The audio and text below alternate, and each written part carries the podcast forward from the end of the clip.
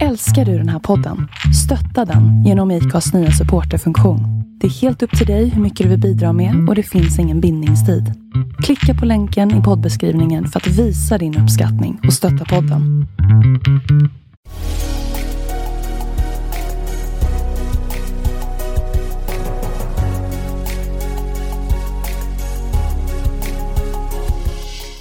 Välkomna till podden Vart är vi på väg? Med mig Jon Skoglund. Och med mig Jonathan Mellblom. I den här podden kommer vi intervjua framgångsrika sociala entreprenörer och experter inom ämnet socialt och impact entreprenörskap.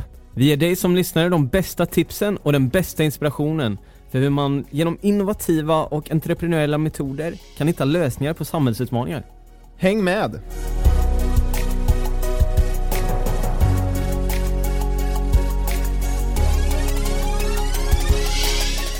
Välkomna till dagens avsnitt. Eh, idag har vi haft förmånen att få samtala med Pega Afsharian som är en av grundarna till den ideella organisationen Kompis Sverige.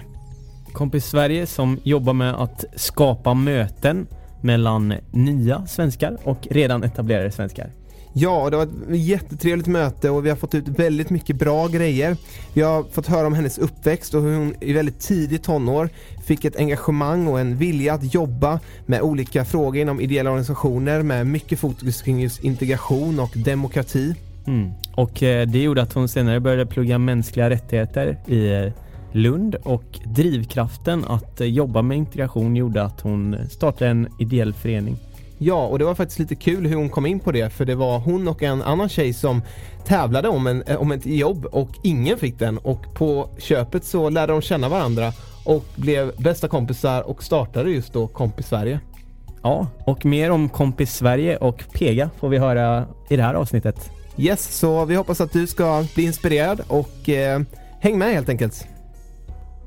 Vi sitter här i Clarence Science lokal på Norra Bantorget i centrala Stockholm och blickar ut över en fantastisk vy i den blomstrande parken. Välkommen hit Pega! Tack så mycket! Kul att ha dig här! Kul att vara här! Ja, gick det bra att komma hit? Ja, jag promenerade hit. Det ja, var smidigt. Ja. Vart sitter du eh, till vardags annars och jobbar?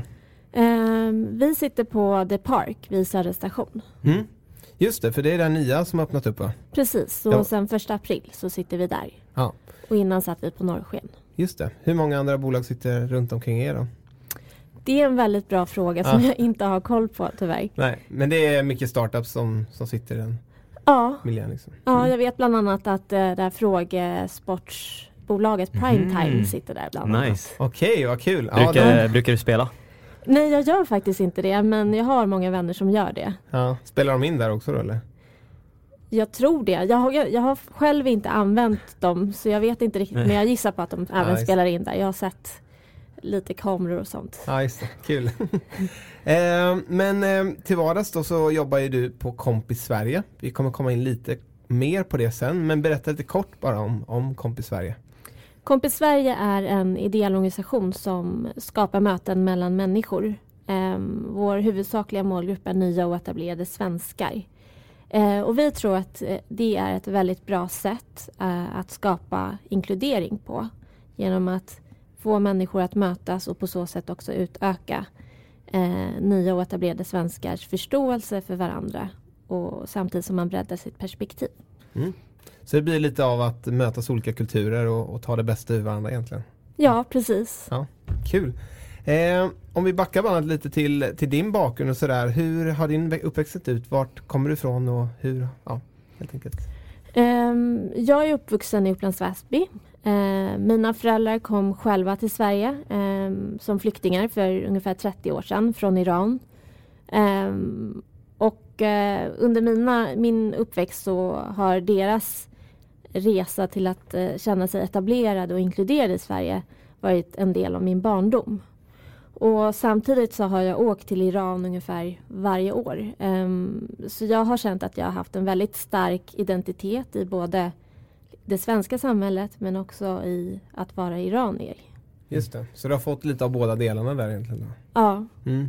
Hur var det att växa upp då som, eh, ja men du är ju född i Sverige men hur har det varit att växa upp då som med föräldrar som kommer från som invandrare till Sverige?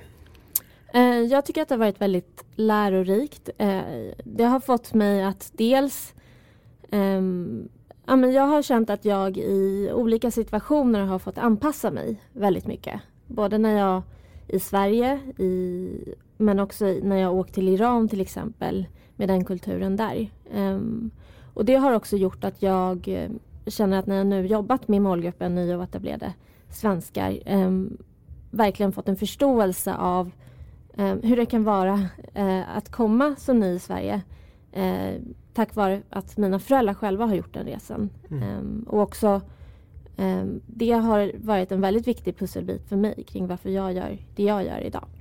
Just det. Och eh, du sa att du växte upp där i Upplands Väsby. Mm. Eh, var det många som kom från, från, från samma trakter liksom, som dina föräldrar som kom till samma ställe eller hur har ni växt upp där? Liksom? Ja, eh, Upplands Väsby var en härlig blandning av eh, eh chilenare, iranier, eh, Sverigefinska personer. Mm.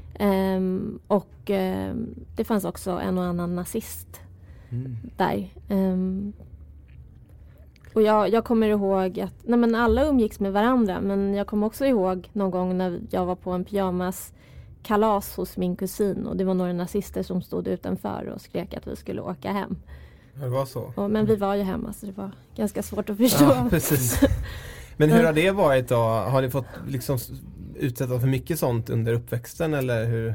Eh, nej, jag skulle säga att men, man visste ju om att det fanns eh, nazister därom, däromkring. Eh, och det hände väl att man stötte på någon eh, som sa nazistiska saker till en, mm. eller rasistiska. Mm. Men jag känner inte alls att det har varit något som jag, nu när jag ser tillbaka till det så känner jag inte att det varit någon typ av, hur ska jag beskriva det? något åter, återkommande inslag? Nej, återkommande nej. Del, liksom. nej. nej. Jag tycker framför allt att jag har haft en väldigt bra uppväxt och jag har en härlig blandning av vänner och känner mig väldigt hemma här. Under uppväxten då, vad har intresserat dig? Har du haft några speciella intressen som du har eh, utövat?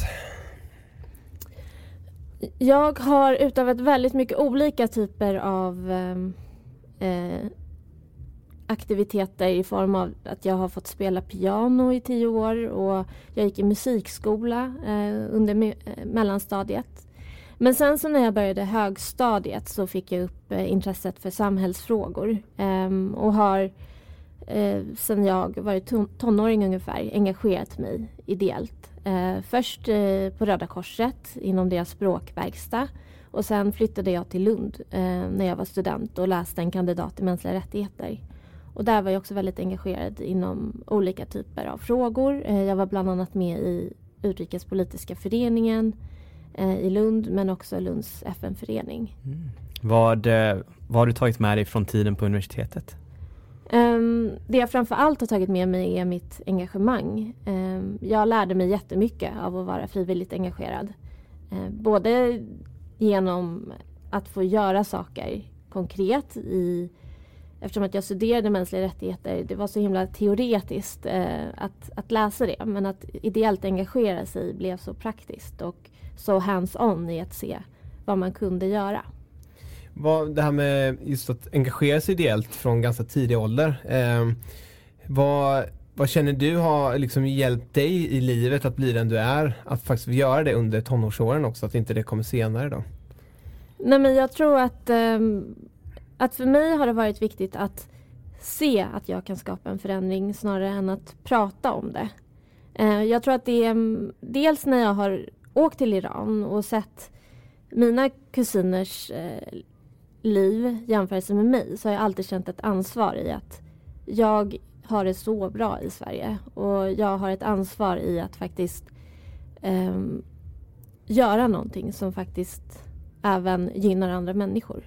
Mm, det där är ju verkligen ett eh, ledardrag typ, att agera på vad man ser och inte bara liksom prata om det. Vad var det för frågor på universitetet som du engagerade dig i? I Utrikespolitiska föreningen så var det ju ganska brett. Då läste man, gjorde man egna reportage och så läste man upp nyheter.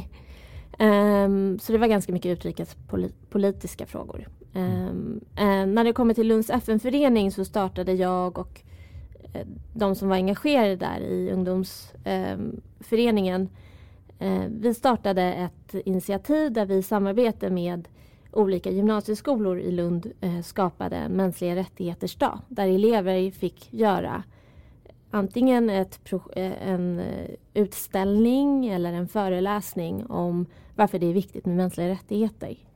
Så där var syftet att vi skulle informera om mänskliga rättigheter men också göra ungdomarna medvetna om eh, varför det är viktigt och att de själva skulle få förmedla det till sina klasskompisar och föräldrar som även var på plats. Gick det bra med det här projektet?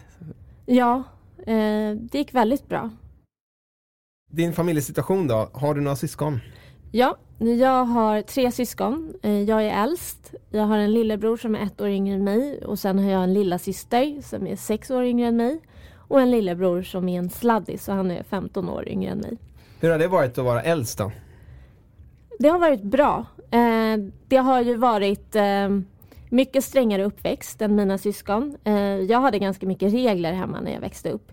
Min lillebror som är 15 år yngre idag han lever i en annan verklighet än mig. Um, och jag hade väldigt mycket så här, men mina föräldrar var väldigt strikta med när jag skulle gå och lägga mig, att eh, skolan skulle vara prioritering. Även om de tycker det även idag så är det inte samma strikta regler omkring det eh, som det var för mig. Eh, men det har också gjort att jag eh, eh ju fått lära mig mycket om eh, Nej men det, jag uppskattar också mina föräldrar i att de under, alltså med mina, mina olika, eller mina syskon faktiskt har förändrat sitt sätt att uppfostra på. Det visar ju också på att de som förstagångsföräldrar kanske hade en bild men sen har de också varit öppna för att förändra den bilden. Ja precis, jag kan känna igen mig i det där. Jag är ju tvärtom mot dig så jag är den yngsta sladdisen. Och jag har ju också fått höra det mycket att jag fick ju leva loppan eh, mot mina syskon och då kan jag ändå känna att mot många kompisar så fick jag inte göra det. Eh, så det ligger nog mycket i det. Att föräldrarna kanske mjuknar lite eller inser att eh, ja, men här kanske jag var lite hård och så vill man vara lite snällare och lite snällare och så sista barnet som kommer som en bonus. Ja men exakt och jag är ju mellanbarn då så då har vi alla tre kategorier. och jag har ju ganska mycket FOMO idag och ibland tänker jag, undrar om det är för att jag missade så mycket under tonårstiden för att jag skulle sitta hemma och plugga istället för att festa med kompisar. Um, så jag, ja, kanske beror det ja, uh, på det att jag idag Ja, hur var det att vara mellanbarn då Jonathan? Ja, min lilla syster här, eller när jag flyttade hemifrån så fick man ju liksom fixa allting själv med boende och skola och liksom vad man skulle göra. Eh, men min syster, hon flyttade till Göteborg, då var det liksom så här, mamma och pappa köpte lägenhet liksom och allting. Så eh, jag förstår ju din brorsa kanske har det hemma. Ja. väldigt bra helt enkelt. Ja.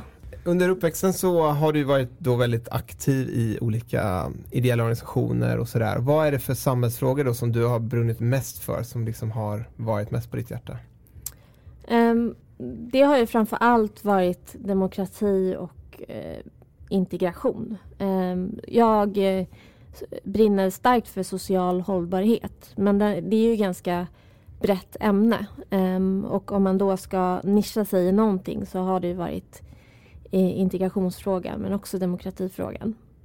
Vad är viktigt för dig i de frågorna?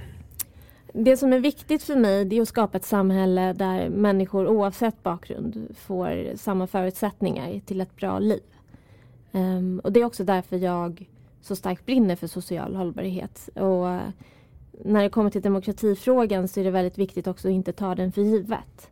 Um, för varje generation skapar sin egen demokrati och demokrati bygger mycket på ehm, medborgarnas egna engagemang. Och samma sak med integrationsfrågan. Den har ju varit väldigt eh, mycket på tal om de senaste åren. Och jag tror att vi i Sverige har ett väldigt viktigt eh, både utmaning men också uppdrag i att faktiskt få bukt med de, utmaning, med de utmaningar som kommer med att vi har eh, är många människor nu med olika bakgrunder i samma land och det är så viktigt nu att vi faktiskt jobbar aktivt med att skapa verktyg och metoder för att mötas och skapa inkludering i samhället. När du har jobbat med ideella organisationer då tidigare men även nu. Vad, vad är de största utmaningarna för er när det gäller liksom det politiska att kunna vara med och förändra och vilka eventuella motsättningar får ni politiskt för att reglerna är som de är eller det tar långa tider liksom och sånt där? Nej men i Kompis Sveriges fall så bygger vårt, eh, vår finansieringsmodell mycket på att vi i samverkan med kommuner eh, matchar ihop nya och etablerade svenskar.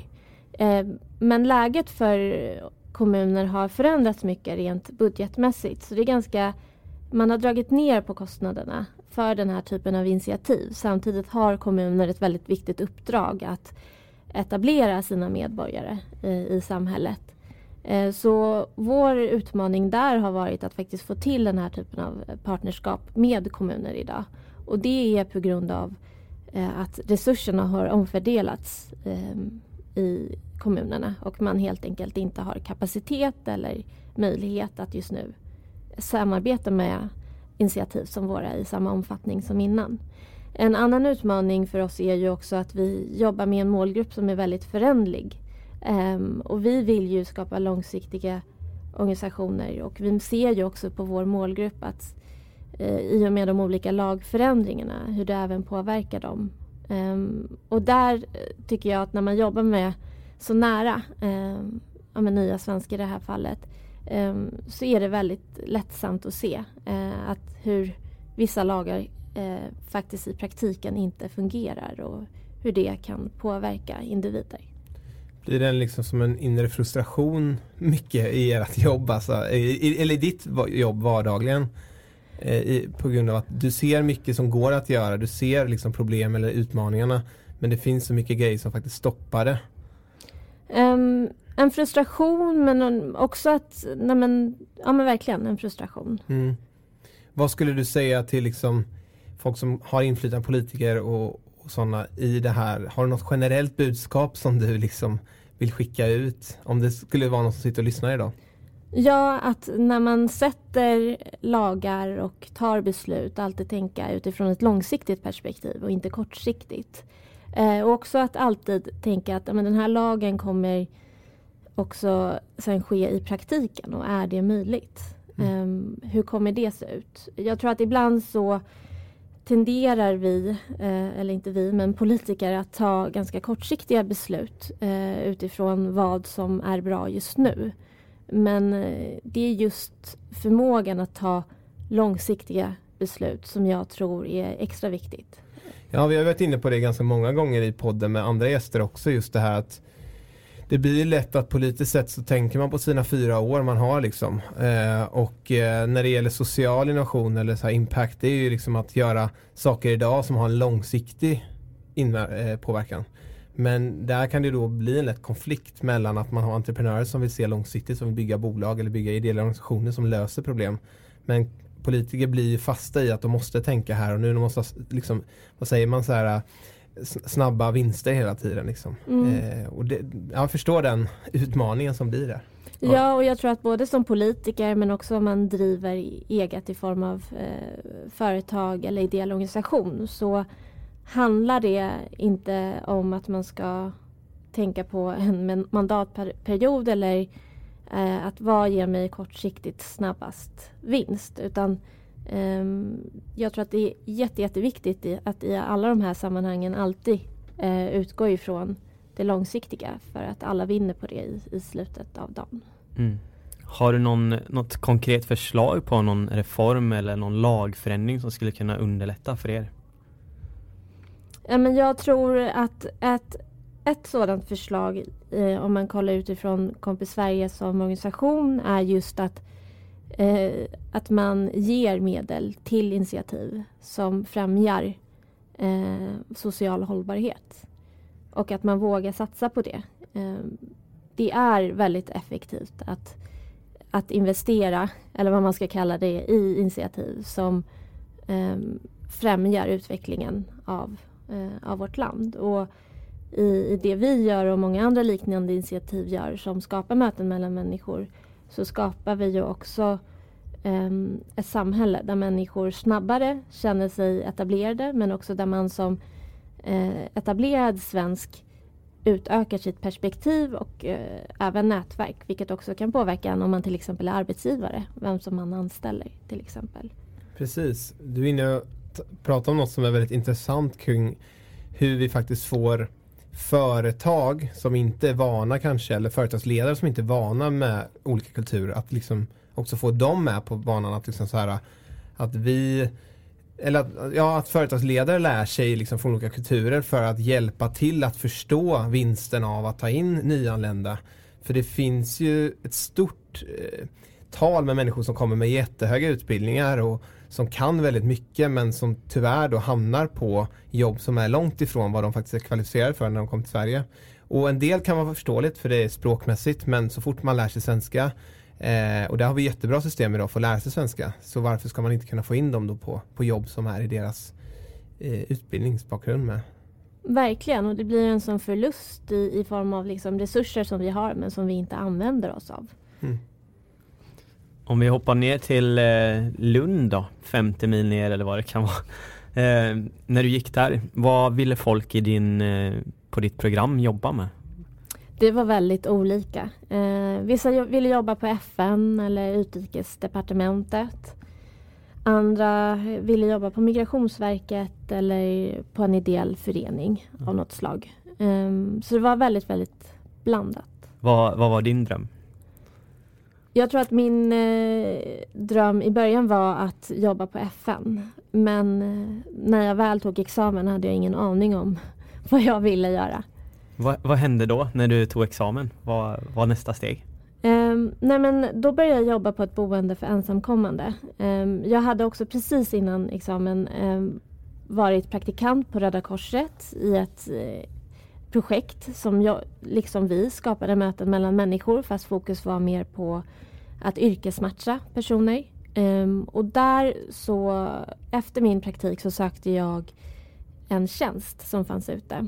Och då fick jag också veta att det fanns en annan person som hade sökt den tjänsten. Mm. Och vi två eh, blev varandras konkurrenter lite i, i jakten på att, eller viljan att få, få det här jobbet. Ingen av oss fick det. Det blev aldrig någon finansiering. Mm. Men istället så lärde vi känna varandra. Mycket tack vare att vi hade gemensamma vänner. Eller mina handledare på Röda Korset var kompisar till Natasha. Som jag sen också startade Kompis Sverige med. Mm. Så jag var 24 när vi startade Kompis Sverige. Um, och det är mycket tack vare ett jobb som jag aldrig fick och istället fick jag en vän för livet och en person som jag startade Kompis Sverige med. Det var grymt, så det var egentligen det första som hände då efter plugget? Ja, och jag hann jobba på ett boende för ensamkommande under ett halvår. Ett halvårs tid. Ja. Kul att ni kunde gå från eh, lite rivaler där då till att faktiskt finna varandra och göra en jättebra grej tillsammans. Ja, verkligen. Ja. Det här med entreprenörskap då som du hamnade in på ganska snabbt efter dina studier. Var det någonting som du hade tänkt på innan? Du var inne på att du ville börja jobba på FN.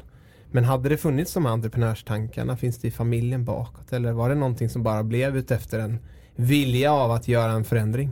Mm, det startades från en vilja att göra en förändring och eh, både jag och Natasha hade varit eh, med och engagerat oss i integrationsprojekt och såg saker som vi gärna ville förbättra. Eh, så det var, jag har nog aldrig haft en dröm om att bli social entreprenör men jag har haft en dröm om att eh, göra världen till det bättre. Eh, och så lärde jag känna Natasha och då pratade vi om vårt engagemang i tidigare integrationsprojekt och vad vi hade velat förbättra och sa till varandra att men ska inte vi göra det här då? Och så testade vi det och hittills har det gått bra. Hur många år är ni hållit på nu? Sex år. Sex år ja. Skulle du säga att det är avgörande att hitta rätt partner när man startar någonting? Ehm, det beror väl lite på hur man är som person. Jag har tyckt att det varit väldigt värdefullt att vi har varit två i det här. Det är ju inte helt lätt och det är inte en linje att eh, driva någonting utan eh, det är lite som en berg och dalbana ibland. Och att ha en person att alltid kunna ringa till och som också är med om samma process och har varit jätteviktigt för mig. Eh, så för mig har det varit avgörande. Hur var det att kasta sig ut och starta Kompis Sverige? Ni kanske inte hade någon möjlighet att ta ut lön eller hur? Ja, i början så bedrev vi det ideellt. Eh, det var jag och Natasha och så var vi ett, jag tror åtta-tal volontärer. Åtta volontärer. Ehm, det var såklart, eh, såklart så hade man ju sina tvivel. Eh, men jag har samtidigt känt att jag har ingenting att förlora. Ehm, så varför inte? Precis, och just det där med tvivel och det här liksom Ja men ideellt, man har ingen lön och, och det är liksom det här man kan ju kastas mellan att tänka långsiktigt, hur ska jag få det att rulla? Samtidigt så har du verkligen ett st starkt engagemang i sakfrågan. Har det varit jobbiga tider liksom att brottas mellan de här två bitarna eller har det varit väldigt så här, du har haft så tydligt mål vilket gör att de andra grejerna blir mindre värdefullt? Nej men jag har känt att jag haft ett tydligt mål och jag har också känt att jag haft ett väldigt starkt stöd i Natasha. Eh, och det har gjort att jag känt att men mycket av det som Alltså mycket av den här berg och dalbanan är ju också en process i att driva någonting själv. Um, så nej, tvivlet har aldrig varit något som har varit um, något som jag har liksom tänkt så mycket på. Mm. Utan det har känts ganska självklart. Yes, vi tänkte rikta ögonen lite mot Kompis Sverige nu. Uh, om du skulle dra din pitch för Kompis Sverige, hur skulle den vara då? Kompis Sverige är en ideell organisation som skapar möten mellan nya och etablerade svenskar för ett mer öppet och inkluderande Sverige. Uh, hur, går det bra? Ehm, jag skulle säga att just nu går det bra. Ehm, vi har ett väldigt starkt och fantastiskt team. Ehm, förra året så tog vi också in en verksamhetschef. Vi har precis fått in några nya samarbeten, eh, till exempel i form av ICA-stiftelsen men också blev vi beviljade en ansökan från Vinnova. Så just nu känns det som en väldigt bra ja, kul. period. Ja, mm. men berätta gärna lite mer om hur det går till rent praktiskt och vad ni, eh, hur man gör. Så Kompis Sverige eh, jobbar utifrån tre ben. Eh, det första är kompismatchningar där vi matchar ihop nya och etablerade svenskar. Så som etablerad svensk så går man in på vår hemsida, fyller i ett formulär. Du som lyssnar får jättegärna göra det här. Eh, och sen så intervjuar vi nya svenskar ute på SFI-skolor. Eh, och utifrån de här profilerna som vi då får så matchar vi ihop eh, en individ med en annan individ. Och då tittar vi särskilt på intressen, eh, familjebakgrund och egna önskemål. Um, och sen har vi också skolworkshops eller workshops där vi både går ut till arbetsplatser men också till gymnasieskolor och skapar möten mellan nya och etablerade svenska ungdomar genom att hålla i övningar där eleverna får lära känna varandra bättre. Och sen har vi sociala aktiviteter och det har vi ungefär en gång i veckan. I maj hade vi 15 aktiviteter.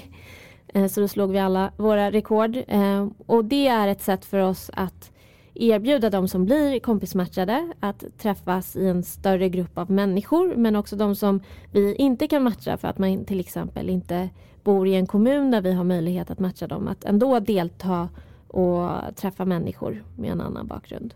Så man kan säga att de tre benen då, det är dels ren matchning, eh, individer, one-to-one. Och sen har du där du hjälper unga att matchas i skola, miljö. Ja, eh, eller workshops skulle ja, jag säga. workshops i ja. skolan. Och det tredje är då egentligen lite öppna event kan man säga. För att dels främja de som är med att träffa andra men också kanske folk som är intresserade att komma på ett sånt event och se lite hur det fungerar. Ja, det är sociala aktiviteter. Mm. Så då gör vi allt ifrån äh, att gå på takvandring till att gå på konsert eller en idrottsevenemang. Mm. Ja men det låter jättebra. Det är verkligen, får, får ju verkligen med alla delarna av det. Kan jag tänka mig. Vad är det för ålder? Har ni någon särskild ålder ni riktar emot? Ja, men det är från 15 till det finns ingen maxgräns Nej. i hur gammal man får vara. Men det måste finnas jättemånga häftiga exempel på vänskaper som har liksom uppkommit genom kompis. Ja, det finns så många historier. Allt ifrån vänner som har eh, varit på liksom varandras bröllopar och möhippor och man har firat midsommar för första gången med varandra. Man har firat eh, Norros med varandra för första gången. Eh, det finns kompisar som berättar att man har fått sitt första jobb eller sin första praktik eller att ens barn går på samma förskola som sin kompis barn. Så det finns otroligt många historier idag. Vi har matchat över 5000 personer Wow. i bara våra kompismatchningar. Det måste ju betyda mycket för en som grundar eller jobbar i en ideell organisation när ni får ett sånt här meddelande till exempel att det har varit en framgångsrik kompismatchning. Ja, för mig är det en extremt viktig motivation att få höra alla de här historierna för det är varför jag gör det här. Ehm, så det är jätte, jätteviktigt. Mm. Du var inne på det här lite innan med samarbetspartners som jag förstår det är det ni som är ni väldigt beroende av att få in de här olika. Vad, vad har ni för några idag? Du var inne på ICA, ni hade Vinnova. Vad var det för bidrag ni har fått därigenom och hur funkar det att söka bidrag där? Ehm, så ICA-stiftelsen, där har vi eh, startat ett projekt tillsammans med ICA-stiftelsen som heter Matiga möten. Där vi genom samverkan med lokala ICA-handlare ehm, ska skapa möten över mat. eh, där man på sin lokala ICA, etablerade och nya svenskar lagar mat ihop och lär känna varandra samtidigt som ICA-handlare får en förståelse över vad man kanske vill se i sin ICA-butik. Ja vad kul, så de är i butiken och lagar mat och Ja, eller i en lokal Ja. där det finns kök. just det. Mm. Kul. Mm. Eh, och sen hade ni Vinnova också, vad är det för bidrag som ni har sökt och fått där? Och där har vi precis fått eh, bidrag för att utveckla ett projekt som vi kallar för Mitt kvarter. Eh, som går ut på att vi skapar möten i olika kvarter. Eh, så bland annat är vi i kontakt just nu med hyresgästföreningar för att få till det här.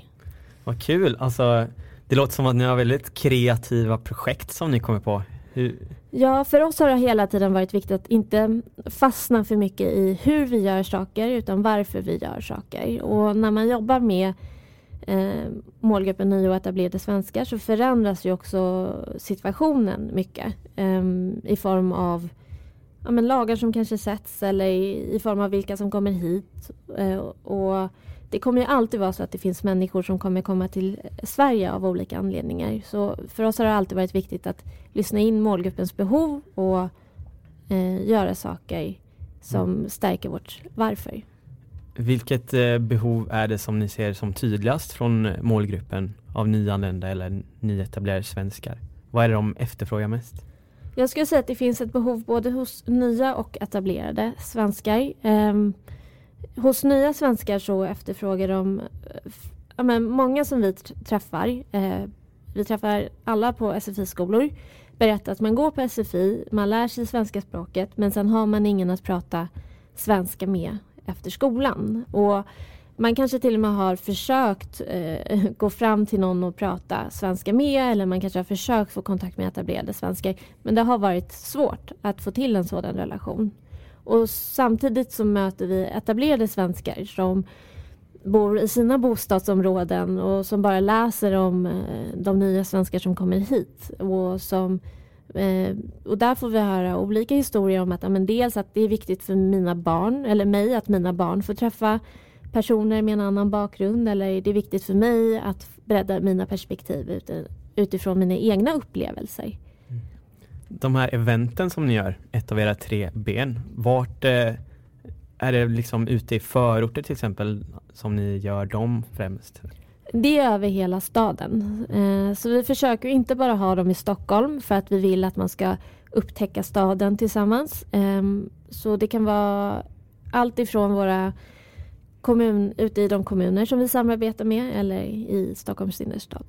Vilka kommuner ni har jobbat med idag? Eller kanske jättemånga men Nej, men idag är det Värmdö kommun, Haninge kommun, Botkyrka kommun, eh, Lund, Kristianstad, Sollentuna. Jag hoppas inte jag har glömt någon nu. Men nej. jag tror det är de Ja. just nu. Ja, sex kommuner. Hur jobbar ni med tillväxt eh, och sådär? Hur, vad är era målsättning där? Eh, när det kommer till tillväxt så håller vi just nu eh, på att utveckla vårt arbete med volontärer. För att kunna finnas i hela Sverige så är det lokala engagemanget väldigt viktigt. Eh, och för att vi ska kunna få skapa möten mellan människor så är just volontärer en väldigt viktig muskel för det. Eh, så just nu så jobbar vi mycket med tillväxten genom att utveckla vårt volontärnätverk. Hur upplever ni att det går? Vi har precis börjat med det, så det är alldeles nytt. Så det är lite för tidigt mm. att utvärdera det. Men vi har eh, ett starkt volontärnätverk både här i Stockholm och i Lund. Och det är helt fantastiskt. Båda våra volontärgrupper i, i Stockholm och också i Lund är ganska de, de, de håller ju alla våra aktiviteter till exempel. Om man eh, ser lite större här i samhället, att vi blir mer och mer upptagna eh, och den ideella sektorn kanske liksom inte är lika stark som den var förr, eller för, med föreningslivet och sådär. Eh, upplever ni det som en utmaning att rekrytera fler volontärer? Vi tycker, när det kommer till just volontärer är det inte svårt. För våra volontärer vi har bra med volontärer men när det kommer till etablerade svenskars engagemang så mm. när man går in för att vara deltagare så märker vi att det är svårare att få med personer idag. Um, I Kompis Sveriges fall så, så tänker jag att man inte ska se det som ett extra åtagande utan man får en ny kompis som man kan bjuda med på fest nästa gång eller som man kan äta middag med. Um, och inte kan man väl få för många vänner. Nej, Nej precis. Och den här matchningen som ni gör då, är den liksom, eh, vad ska man säga, det är, ni har personer som jobbar liksom med att matcha, så de är ute och träffar nyanlända. Är det de här volontärerna som gör matchningen då? Idag är det våra projektledare, mina kollegor. Som, som gör det. Ja. Mm. Och sen då så ringer det in folk eller man anmäler sig på nätet och så ringer ni upp och försöker få en bra bild om den personen. Precis, så processen går till som så att vi eh, när vi har intervjuat en person och när en etablerad svensk har fyllt i formuläret på hemsidan så går vi in i vårt system, eh, tittar på profilen, matchar ihop personen med någon som vi tror att den kommer bli en bra kompis med utifrån intressen eller eh, egna önskemål och sen så ringer vi upp eh, Säg att jag skulle ringa, eller att du Jona har anmält dig. Då ringer jag upp dig och säger att jag har hittat en kompis till dig. Skulle kort berätta om den personen och sen får du säga så ja men det här låter bra eller nej, jag vill att personen ska bo närmare mig. Och sen så säger du ja så ringer vi upp din kompis och sen så får ni träffas första gången hos oss eh, i våra lokaler.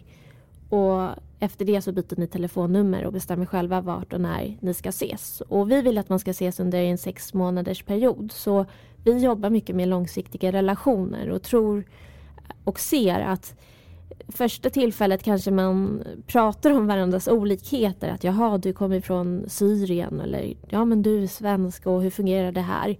Men när du har träffat eh, eller när ni har träffat varandra några gånger, då kommer ni in djupare i vilka ni är som individer. Och eh, där ser vi att det händer mycket hos våra deltagare. Just det här med att eh, ni upplever som en större utmaning att hitta etablerade svenskar än eh, nyanlända. Eh, det är där ni använder de här eventen också som ett verktyg för att de ska träffas eh, liksom, i ett mer naturligt sammanhang med flera andra eh, par, ihopparade personer. Um, ja, det, man kan se det så. Uh, att det, det, är inte, det är inte därför vi har aktiviteterna. Uh, men vi ser att ibland så bjuder man med sin, en kompis uh, till det här som inte är med i Kompis Sverige. Och då kanske den kompisen efter att ha varit med på en aktivitet anmäler sig. Um, men uh, framför allt så försöker vi rekrytera etablerade svenskar genom att synas i media vi ser att det påverkar eh, om man anmäler sig eller inte. Men också vara synliga i sociala medier. Eh, vi vill också nu komma ut mer till företag och berätta för anställda att man kan gå med i det här mm. och få en kompis. Och det är inte så komplicerat. Det, jag tänker att eh, ibland så känns det som att när jag berättar om Kompis Sverige att folk tänker att gud det här är ett åtagande och det hinner jag inte. Men det handlar mycket om att bjuda med en extra person till en fest om man ska vara med kompisar eller har man en spelkväll hemma att bjuda med den personen också till exempel. Mm. Precis, det här med integration och mellan nyanlända och etablerade svenskar finns ju lite olika digitala sätt också sådär. Med ert sätt att rekrytera och matcha, det gör ju ni liksom med att ni har rekryterare som dels hittar behovet för en nyanländ som kommer hit och sen matchar ni det med en etablerad svensk som vill bli kompis med en annan. Kan du se det som en fördel att ni faktiskt har personer fysiskt som, som jobbar med den här matchningen istället för att det är någon digital sätt som gör det? Just i kontakten med deltagare under rekrytering eller första matchning när man faktiskt får träffa sin kompis första gången så ser jag att eh, det finns ett tydligt, ehm, en tydlig betydelse hos deltagarna att, att det faktiskt finns en person där eh, som man möter och som man kan ställa sina frågor till. Eh, och i organisationen så ser vi också att det höjer kvaliteten i våra kompispar när vi gör det. Eh, men sen så ser vi över just nu också så här, vad kan vi effektivisera eh, genom att digitalisera vissa delar och automatisera vissa delar. Eh, så det är en väldigt relevant fråga du ställer. Men eh, det finns moment i vår verksamhet där vi ser att men, genom att vi utför det så stärker det kvaliteten, det skapar ett förtroende eh, och det gör också att vissa kanske anmäler sig till oss just för att man vet att men jag är i trygga händer. Jag kommer inte vara ensam när jag träffar min kompis första gången. För man är ju olika. Vissa tycker att de här apparna funkar bra eh, och att det är enkelt eh, att inte behöva ha en mellanhand medan andra tycker att det känns ganska tryggt att ha en, ha en ideell organisation som man också får träffa mm. samtidigt som man träffar sin kompis första gången. Nej, men jag kan tänka vi är väldigt olika som personer och vissa vill ha den här lite kanske säkerheten eller tryggheten och vissa kanske är mer öppna för att bara testa något nytt. Liksom. Så det är väl jättebra att det finns komplement. Verkligen. Mm. Just eh, du var inne på det här med att eh, effektivisering och har ni olika mätetal som ni jobbar med inom Kompis Sverige? Liksom, självklart kanske hur många möten ni skapar, Eh, men använder ni andra sådana? Ja, för oss är det väldigt viktigt att hela tiden arbeta kvalitativt. Eh, vi vill inte förblindas av kvantitet utan det är hela tiden viktigt för oss att förstå att det vi gör faktiskt också skapar ett värde. Ehm, så vi har kopior, både för organisationen men också varje person i teamet har sina egna kopior. Och det kan vara allt ifrån hur många möten man skapar till eh, hur, eh, vad våra resultat visar eh, och till fördelning, till exempel i våra aktiviteter så är det viktigt med fördelningen av etablerade och nya svenskar. Vi tror väldigt mycket på att just att integration är när, eller inkludering skapas när nya och etablerade svenskar möter varandra. Så det är också viktigt att vi har sociala aktiviteter där det finns en blandning av målgrupperna så att det inte bara blir så att säg, nya svenskar dyker upp eh, och det inte finns några etablerade svenskar under aktiviteterna. Så där har vi också en kopi kring mm. eh, hur många etablerade och nya som fördelat som är med på våra aktiviteter. Mm. Så det är en kombination av kvalitativa och kvantitativa mått kan man säga? Ja. För att allt går inte att sätta siffror på. Nej, precis. Sen har vi fyra mål för målgruppens utveckling. Eh, och det är dels relationer, att man ska utöka sitt nätverk men också lära känna en person med en annan bakgrund. Det är utbyte, att nyetablerade svenskar ska eh, lära känna varandra och på så sätt också lära sig av varandra. Eh, och så är det tillhörighet, att man ska känna att man känner starkare tillhörighet till människor med en annan bakgrund men också till samhället och Sverige. Och så har vi ett fjärde mål och det är specifikt riktat till nya svenskar och det är att man ska eh, lära sig det svenska språket bättre eller känna att man i alla fall har eh, utvecklat sitt språk. Mm, mm. Intressant. Och du eh, nämnde tidigare också att eh, ni har ett mål om att finnas i hela Sverige. Är det långsiktiga det, målet? Det är ett långsiktigt mål, ja. Hur, vad är nästa steg? Nästa steg är just att utveckla vårt volontärnätverk. Ja. Men också få till eh, företagssamarbeten. Vi mm. har inte riktigt jobbat aktivt med det tidigare. Mm. Men just nu är vi i en fas där vi eh, försöker utveckla våra olika delar. Och däribland företagssamarbeten.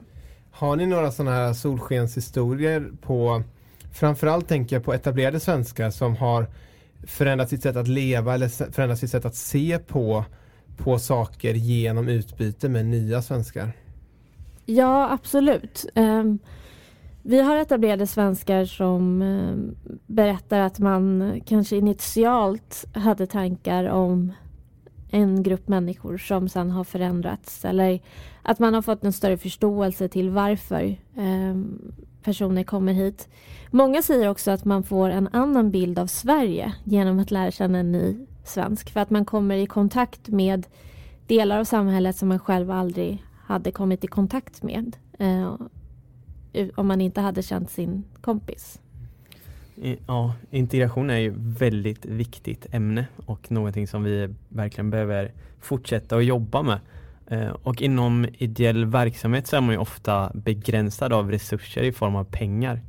Men ni har ändå lyckats ganska bra här med att få in bidrag och sådär. Eh, men eh, just begränsningen gör ju att ju mer pengar man har desto mer kan man faktiskt göra. Ehm, har du några tips på hur man kan bete sig för att eh, söka bidrag? Ja, just det här med finansiering är ju en väldigt ehm, vi har ju upplevt att det varit en av de liksom svåraste delarna i att driva en ideell organisation. Ehm, vi, det är fortfarande väldigt svårt att få till långsiktiga partnerskap. Även om det alltid är vår ambition så är det jättesvårt att få in medel som är långsiktiga. Ehm, jag tror att i ett första steg eh, är just att identifiera eh, vilka är det som skulle få en vinst eller gynnas av den, det vi skapar. Och på vilket sätt skulle vi kunna förmedla det till den här parten för att kunna få till ett långsiktigt partnerskap. Eh, bidrag i sig, eller om man ansöker om liksom stiftelse eller bidrag kan ju i sig vara ganska kortsiktiga. Eh, och det är väl bra om man vill starta ett projekt och testa om det flyger. Men i huvudsak så tror jag att man ska fokusera på att se vilka är det som vinner på den här verksamheten Ehm, och hur skulle vi kunna eh, förmedla det till det här företaget eller kommunen för att få till ett långsiktigt partnerskap. Vi hade ju din eh, vän eh, tidigare i vår podd som premiäravsnitt, Johan Wendt. Eh, och vi pratade just mycket om det här med att söka bidrag och sponsring med honom. Han verkar ju vara en mästare på det här. Han har ju gjort det oändliga, oändligt antal gånger. Eh, han lärde ju oss 95% regeln som han jobbade efter och det var att skriva ansökningarna 95% bra och sen de sista 5% låter man vara. För att de tar så mycket tid och hjälper oftast inte så jättemycket i slutändan ändå. Har du några konkreta tips när man ska, just när man ska skriva ansökningar som du använder dig av?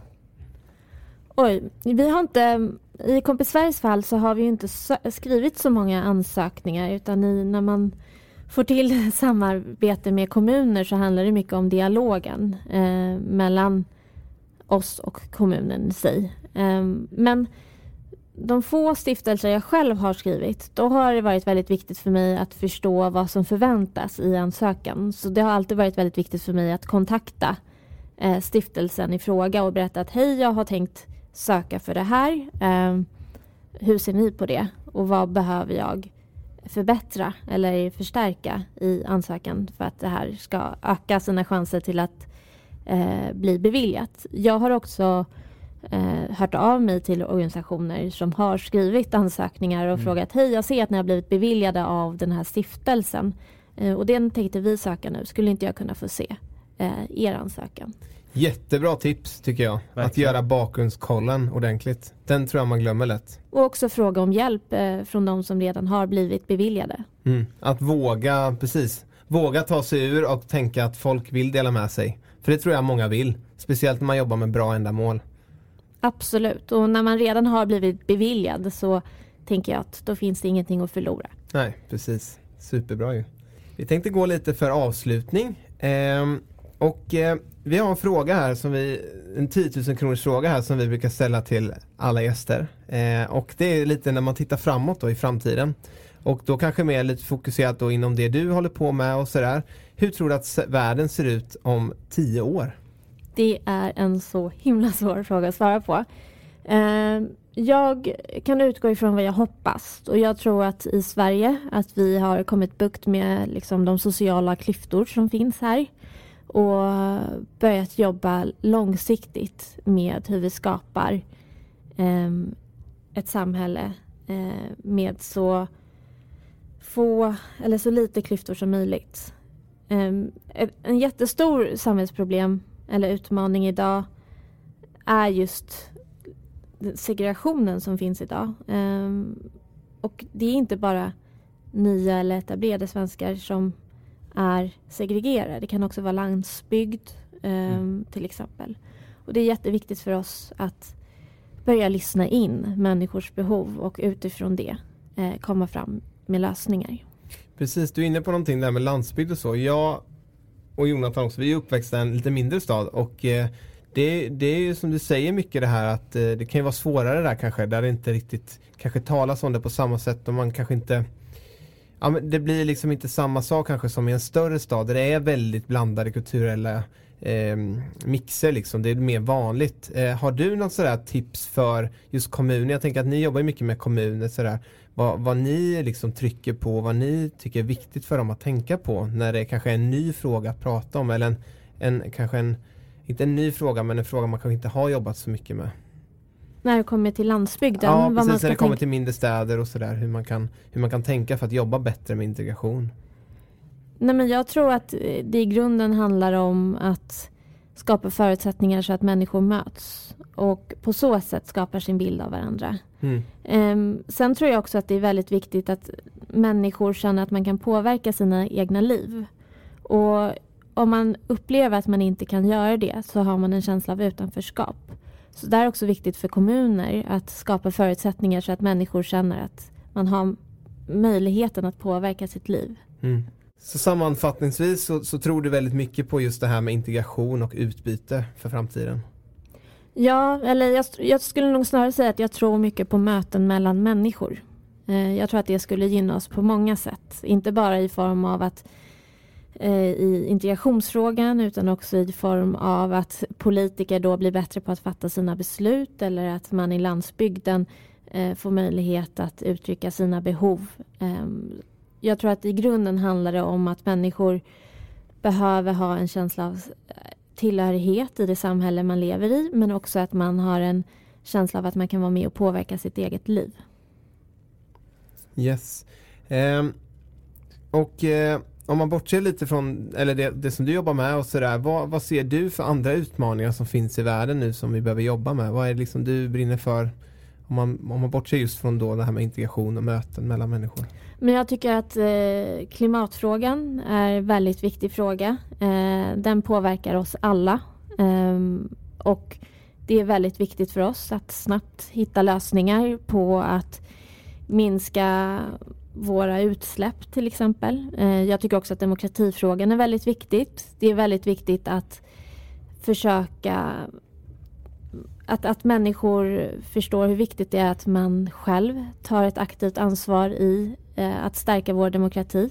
Eh, idag så har vi väldigt låga siffror i antalet personer som aktivt engagerar sig i politik. Även om engagemanget finns där så är det väldigt få till exempel som är aktivt medlemmar i, en, i ett politiskt parti. Eh, och jag tror det är väldigt viktigt eh, för oss att engagera oss mer i, i vår demokrati på olika sätt. Mm. Jag själv har precis börjat eh, engagera mig partipolitiskt till exempel. Mm. Intressant. Vi ska gå in i eh, den sista delen av podden här som är dina tips. Och jag är jätteexcited på att få höra dem. Eh, och har du några tips till en eh, social entreprenör? Jag skulle säga att mitt första tips är laget före jaget. Ehm, bra ledars eller bra ledare och framtidens ledare är personer som kan bygga starka teams um, och som kan bygga en grupp av ledare. Så det är mitt första tips. Att skapa dig mm. det här teamet. Andra tipset, och det känns som att jag återkommande har varit inne på det, är att eh, ja, men, ta fram långsiktiga lösningar kräver också att du hela tiden går tillbaka till ditt varför och inte fastnar i rutiner eller hur man gör. Rutiner är jätte, jättebra. Eh, men jag tror att man eh, ska ställa sig frågan varför gör vi det här några extra gånger när man bygger upp något och när man jobbar med någonting eh, som ska skapa samhällsförändring. Och det tredje är att inte förblindas av kvantitet utan kvalitet. Det går nog tillbaka till punkt två i att hela tiden ställa sig frågan varför. Um, fokusera alltid på um, ja, men, nej, men att, att förstå vad ger det här för mervärde till den part som vi jobbar för och gör det det. Eh, så kvalitet är också väldigt viktigt. Mm. Även om kvantitet också är jätte, jätteviktigt för att man ju såklart vill nå eh, så många som möjligt. Det är först då man också skapar den här samhällseffekten som många av oss som jobbar med den här typen av frågor vill göra. Så tror jag att det är viktigt att också mäta sina resultat och förstå Mm. att man gör det eller om man gör det. Mycket bra tips. Tack så mycket. Och eh, ett socialt företag som du tror lite extra på?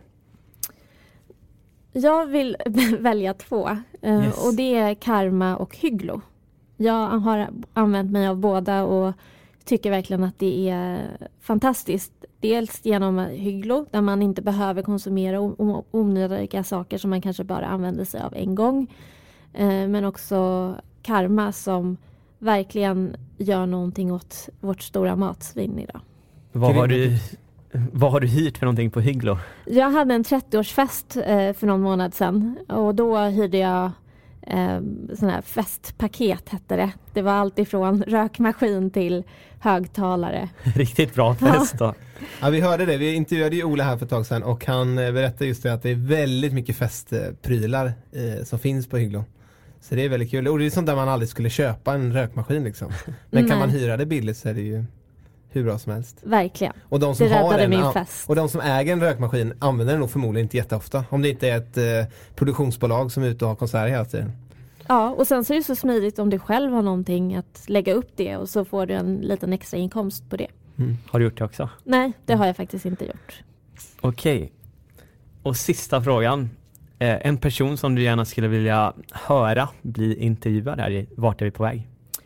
Jag skulle vilja att Golnaz Hashemizadeh Bonde blir intervjuad. Hon är författare, föreläsare men har också grundat eh, den ideella organisationen Inkludera som eh, hjälper sociala entreprenörer att skapa hållbara lösningar. Och vi på Kompis Sverige har använt oss, eller fått hjälp från Inkludera sedan fem år tillbaka, om jag inte räknar fel.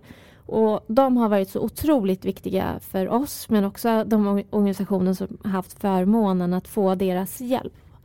Um, Golnas idé och verksamhet inkludera hjälper, har hjälpt oss att inte bara eh, förstå hur man kan paketera eh, och visa på de hårda värdena av en ideell organisation som våran. Men det har också för mig varit en, en tankeställare kring hur jag själv jobbar effektivt till exempel. Eller hur jag prioriterar mitt arbete. Grymt. Och om man vill komma i kontakt med eh, Kompis Sverige eller engagera sig på något sätt, kanske eh, bli kompis eller vara, om man är en etablerad svensk och vill vara med, hur gör man då? Då går man in på vår hemsida www.kompissverige.se och så går man in på fliken där man kan anmäla sig och bli kompis. Grymt! Och det här är ett jättebra tips tycker jag att faktiskt göra någonting litet i samhället för någon annan men framför allt för sig själv. Jag tror att man får väldigt mycket tillbaka för det. Eh, och som du säger att man ska inte se det som ytterligare ett engagemang att lägga på utan du får faktiskt en ny kompis. Och det tror jag som sagt alla behöver. Eh, vi kan aldrig ha för mycket kompisar tror jag. Så med det vill vi tacka dig för att du kom hit idag. Och vi är jätteglada för att du kom och vi har fått med oss jättebra tips och jättebra intressanta diskussioner och, och, och synsätt på, på den här frågan eh, som jag verkligen tror har inspirerat flera där ute och jag hoppas att blandat folk har lyssnat, både politiker och eh, folk som är socialt eh, villiga att liksom engagera sig på olika sätt. Eh, så tack så jättemycket för idag. Tack så jättemycket. Tack så mycket. Tack så mycket för att du har lyssnat på dagens avsnitt. Glöm inte bort att följ oss i sociala medier. Vi finns på Facebook, Instagram och LinkedIn och även vår hemsida vartarvipavag.org. Och om du har möjlighet så får du jättegärna gå in och ratea våran podd på iTunes. Yes, och för dig som vill ta del av podden ytterligare så tycker jag att du ska gå in och signa upp dig för vårt nyhetsbrev där du varje vecka får en liten kort resumé av avsnittet men också de bästa tipsen och de bästa insikterna från gästen som vi har haft med oss. Eh, så om du har varit ute på språng och inte haft möjlighet att anteckna något så gör det ingenting utan du får det på ett mail veckovis. En riktigt bra deal helt enkelt. Så se till att signa upp dig så fort som möjligt så ses vi nästa vecka igen.